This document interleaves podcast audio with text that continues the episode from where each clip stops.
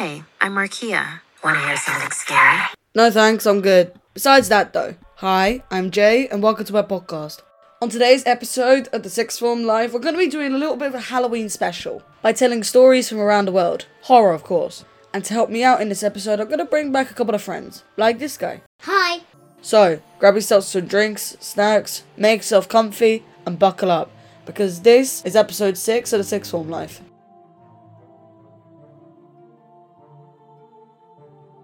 So let's get into it. The first story comes from the Philippines and it's called the Tikwi. Let's get into it. The Philippines is full of incredible mythology and fantastic creatures. My grandpa has always been a believer of these myths. That's because he's experienced them. And this is what he told me. I lived in a rural town in the Visayan Islands of the Philippines. I was in my mid 20s and working late one night. It was about 2 o'clock in the morning and I began to walk my way to the bus station, my way lit only by the full moon. I've walked this path many times. I passed by a house that had a dog in the yard that would always bark at me when I passed. But tonight, it just stared and just watched as I walked by. That's when I heard it, a very strange sound at a distance. I had heard of the tikwi, sometimes known as the wak wak or aswang. It separates from the lower half of its body to fly around in the night, searching for any living soul to rip out their hearts with their talon feet and feast. And when you hear its call, you know it's hungry. So I continued walking towards the bus station, and I could still faintly hear the call. And I saw there was a security booth with a guard inside. I didn't want to wait at the bus station alone, so I slipped inside the booth and waited with the guard. I still wasn't sure if I'd imagined the sound, but by the look of the guard's face, I'm pretty sure he heard it too. So we both just sat there, motionless. Finally, the bus arrived and I ran out the booth and onto the bus and rode all the way home. The sound of the tikwi growing fainter and fainter. The next day, I told my co workers what had happened, and that's when one of them told me. Tikris are monster tricksters. The further away they sound, the closer they are. This next story, which was also sent in by another viewer, is called a duende. This is also a Filipino based story. Let's get into it. So, this is a story that my aunt told me that happened to her when she was in her mid 20s.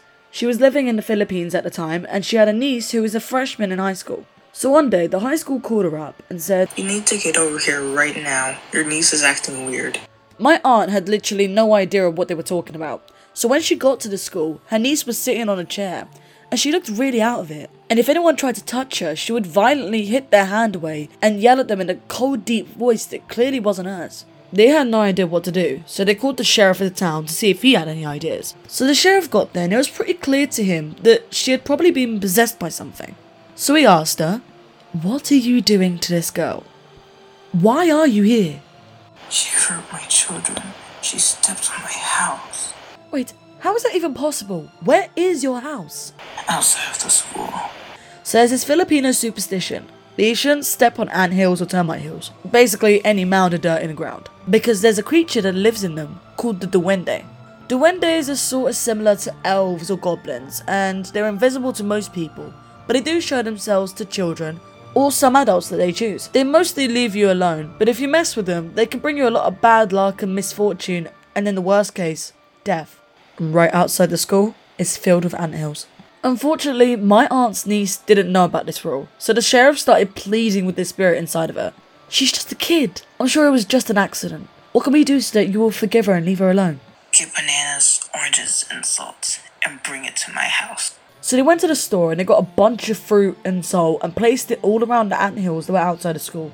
When they went back inside the school, my aunt's niece was totally normal. She didn't even know what happened. She didn't even remember speaking in any weird voice. She just thought that she had fallen asleep. My aunt is a super sane person.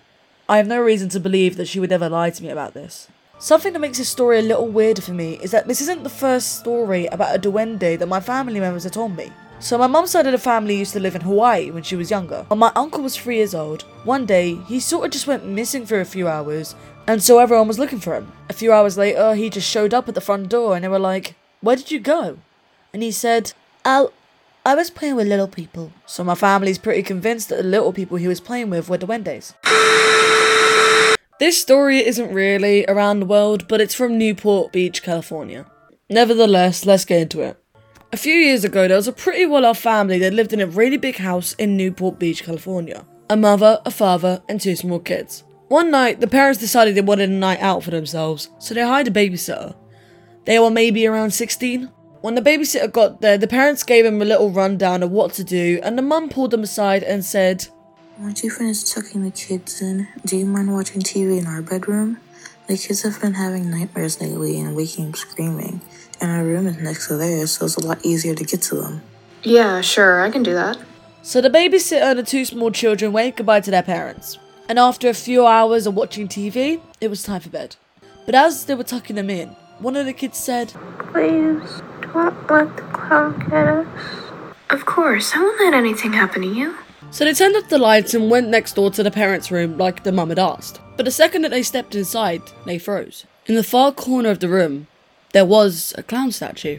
Just a really lifelike, detailed, creepy ass statue. No wonder these kids are having these nightmares. They thought to themselves. So they went and sat on the bed and they tried to watch some TV, but they just kept looking over at the statue. Was the statue looking at them like that before?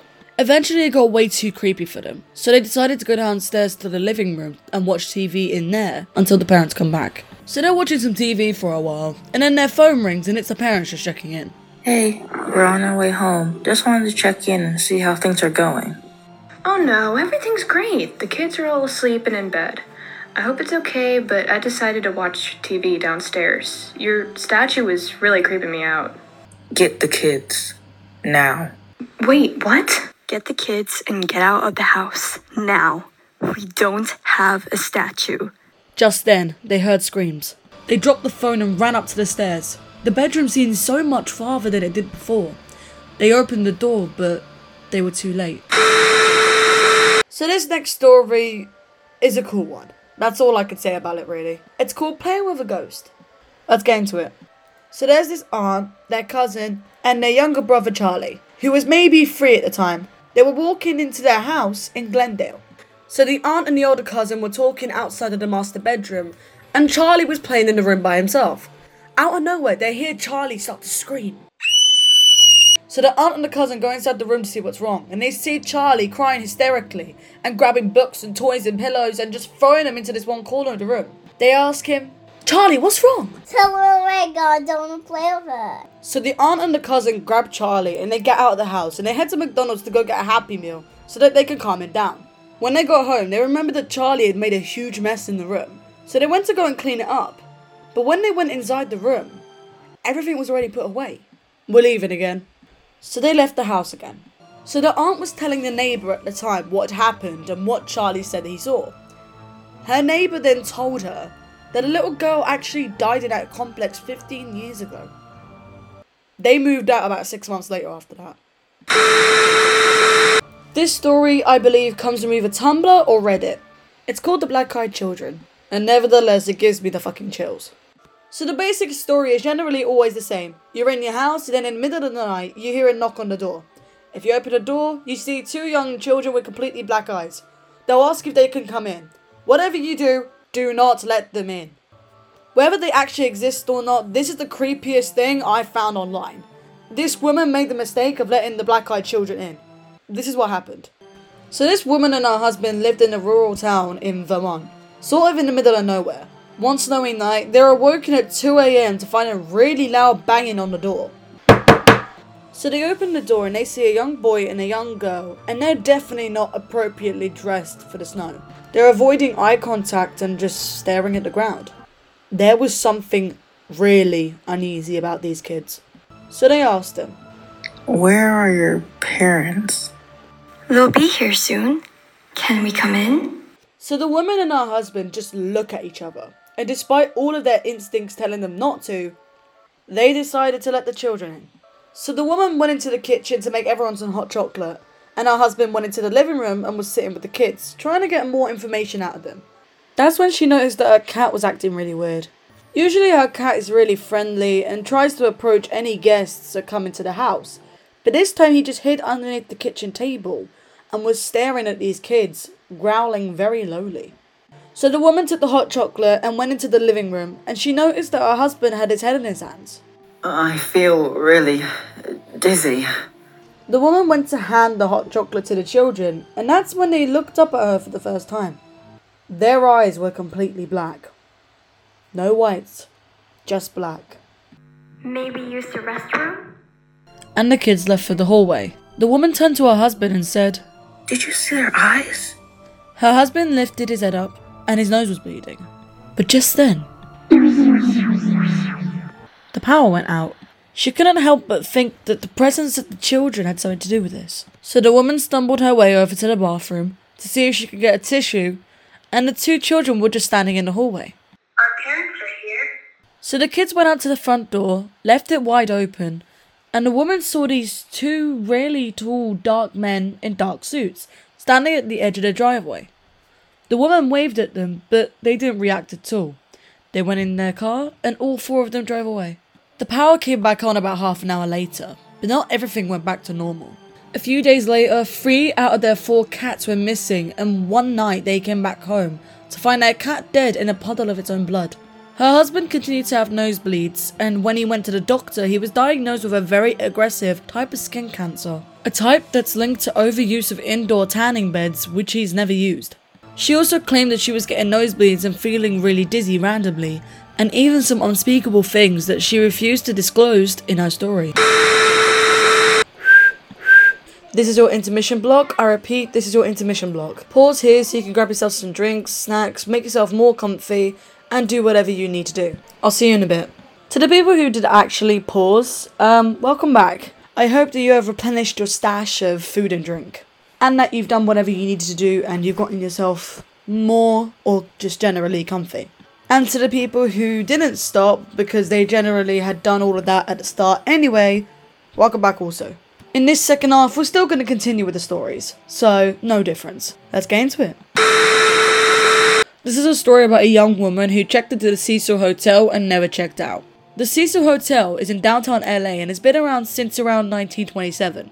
And ever since the opening day, it's had a very dark history. At one point, it even housed the famous serial killer Richard Ramirez, who murdered his victims in his hotel room. There have also been numerous incidents of guests jumping out of windows and unsolved deaths, just like the one I'm about to tell you. In January 2013, a young woman named Elisa Lam flew to LA from Canada and checked into the Cecil Hotel. Originally, she was placed in a hostel style room where she shared it with a couple of other guests. But after two days, the front desk got a call. Hi, I'd like to make a complaint. The woman I'm sharing a room with is acting very odd. I don't feel comfortable. Is there any way you could move her? So Elisa was moved to a room of her own. And that was the last time anyone saw her. During her trip, she kept in frequent touch with her parents back home. When they didn't hear from her when she was supposed to be leaving LA, they became worried and called the LAPD. Around the same time, the front desk kept getting more complaints. The water pressure in the shower is so low. The tap water's black. So, due to all the complaints, a hotel staff member went up to the roof to inspect the water tanks. He noticed that one of them was open. He looked inside, and that's when he found Elisa floating in the tank. To this day, nobody knows how she got in there undetected, but there are a lot of theories. Elisa had bipolar disorder and depression and was on prescription medication to help her keep in balance. She kept a blog where she wrote about all her struggles with her illness and seemed to be very open about it, using Tumblr as kind of like a diary. Her post still there to this day. The most logical conclusion is that Elisa was off the medication, broke from reality, and drowned herself in the water tank. Another theory is that she was playing the elevator game. Now, the elevator game is a ritual that originated on a Korean website. When performed properly, you can supposedly be transported to another dimension. In order to play, you need a building that has at least 10 levels. It's best played at night since you need to be completely alone. You enter the elevator and you go to different floors in a particular order. Once you reach the fifth floor, a woman will get on with you. Whatever you do, don't look at her or speak to her. She isn't human. When you reach the 10th floor, you exit the elevator and enter a new dimension. You'll still be in the hotel, but only you exist. Be careful. In this dimension, your cell phone won't work and you may feel disorientated and faint. If you wake up without having taken the proper steps to come back to our world, strange things may happen. So, what does the elevator game have to do with Elisa Lam? After news had spread of her bizarre death, a surveillance video from one of the hotel elevators went viral. It showed Elisa acting very oddly in an elevator, pressing random buttons and talking to seemingly nobody.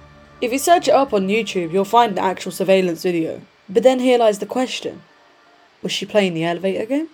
The Cecil Hotel has since rebranded itself to stay on Main. They can change their signs, but they can never change what happened within its walls. So this story is called Midnight Ghost Attack. So, we've all had horrific nightmares at some point in our lives, and just when it feels like there's no hope for you, you wake up safe in your bed. But what if waking up wasn't enough? What if the demon was still there? So this guy, we'll call him Mike, was attending law school and lived by himself in an apartment in Fullerton, California, apparently one of the most haunted cities in the Orange County. In the first few months of living there, he started seeing things and feeling things. When he watched TV, it felt like someone was watching him. When he'd walk into a room, he'd see someone standing there just before he turned the lights on to find the room empty. Living alone is probably messing with me. He thought to himself. One Friday night, Mike was washing dishes in his kitchen when he suddenly got the very strong feeling that someone was standing right behind him. He looked in the reflection of the butter knife he was washing. It was his grandmother. She had died five years before.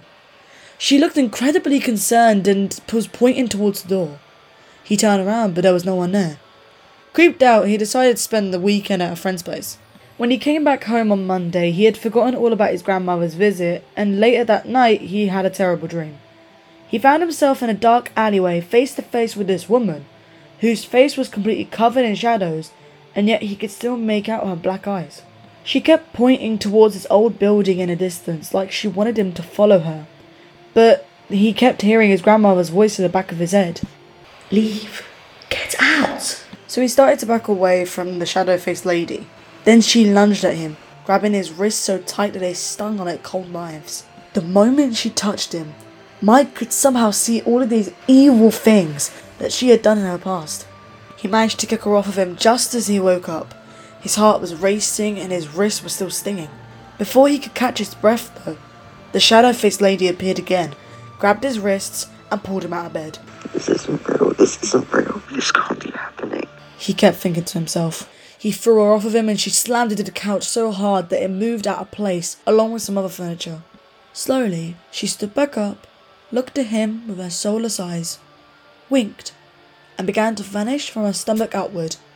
He fell back onto his bed. He laid there awake until the sun rose. Still in disbelief, he sat up and looked at his living room furniture. Everything was still knocked out of place. This was definitely not a dream.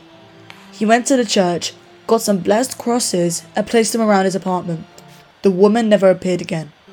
To this day, he still isn't sure what attacked him that night, but he knows that his grandma was trying to warn him. So, this last story is called My Deadly Routine. And personally, I think this is one of my favourites. Let's get into it. Also, author's note this is in the first person. Have you ever forgotten your phone? When did you realise you'd forgotten it? The realization probably didn't dawn on you spontaneously. More likely, you reached for your phone and were momentarily confused by not being there. Then you did the mental recap of the morning's events. Shit. In my case, my phone's alarm woke me up as normal, but I realised the battery was lower than I expected. So I put it on the counter to charge while I showered instead of into my bag like normal. It was a momentary slip from the routine, but that was all it took. Once in the shower, my brain got back into the routine it follows every morning, and that was it. Forgotten. This wasn't just me being clumsy, as I later researched.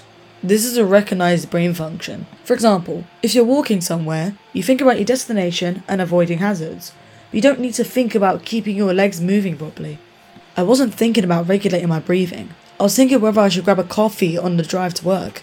I wasn't thinking about moving my breakfast through my intestines. I was wondering whether I'd finish on time to pick my daughter Emily up from nursery after work, or get stuck with another late fee. This is the thing.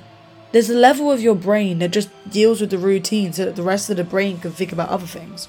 Most people call it autopilot, but there's danger with it. If you have a break in your routine, your ability to remember and account for the break is only as good as your ability to stop your brain going into routine mode. But I didn't stop my brain from entering routine mode. I got in the shower as normal. Routine started, exception forgotten. Autopilot engaged. I showered, I shaved, the radio forecasted amazing weather. I gave Emily her breakfast and loaded her into the car. She was so adorable that morning. She complained about the bad sun in the morning blinding her, saying it stopped her having a little sleep on the way to daycare. That was the routine. It didn't matter that my phone was on the counter, charging silently. My brain was in routine, and in the routine, my phone was in my bag. This is why I forgot my phone.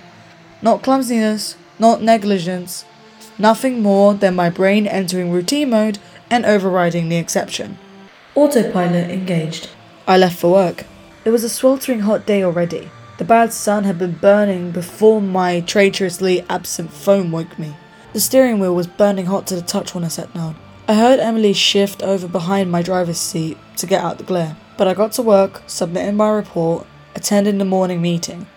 It wasn't until I took a quick coffee break and reached for my phone that the illusion shattered. I did a mental restep. I remember the dying battery, I remember plugging it into the wall, I remember leaving it there. My phone was on the counter. Autopilot disengaged. Again, there lies the danger. Until you have that moment, the moment where you reach for your phone has shattered the illusion, that part of the brain is still in routine mode. The day continued to bake.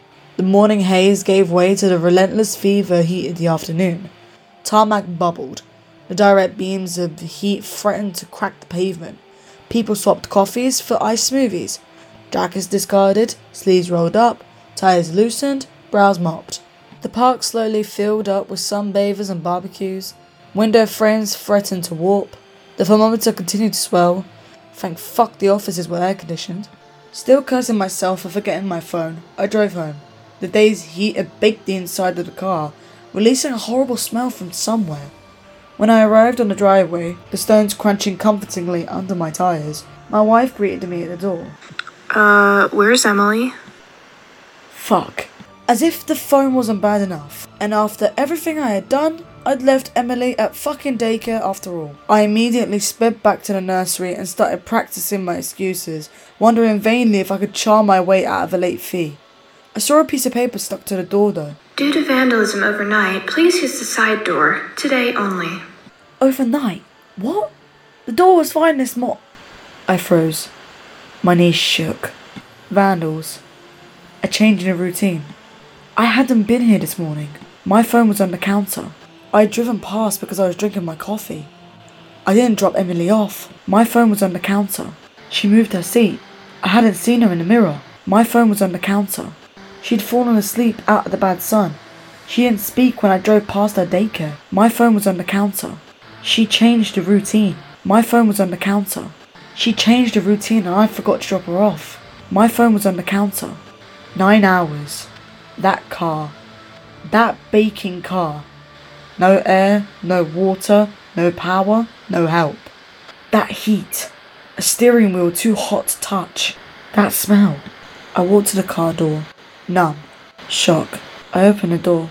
My phone was on the counter and my daughter was dead. Autopilot disengaged. Now, before I end this episode here, I have a little notice for a fan who listens regularly to this podcast. Dumbo, happy birthday. I believe you deserve the best day ever, and so do your friends. I hope you get spoiled rotten too. And with that last note is, I think that's the end of the episode. Thank you ever so much for listening. I hope you have a spectacular Halloween, and I shall see you soon. Cheers, bye.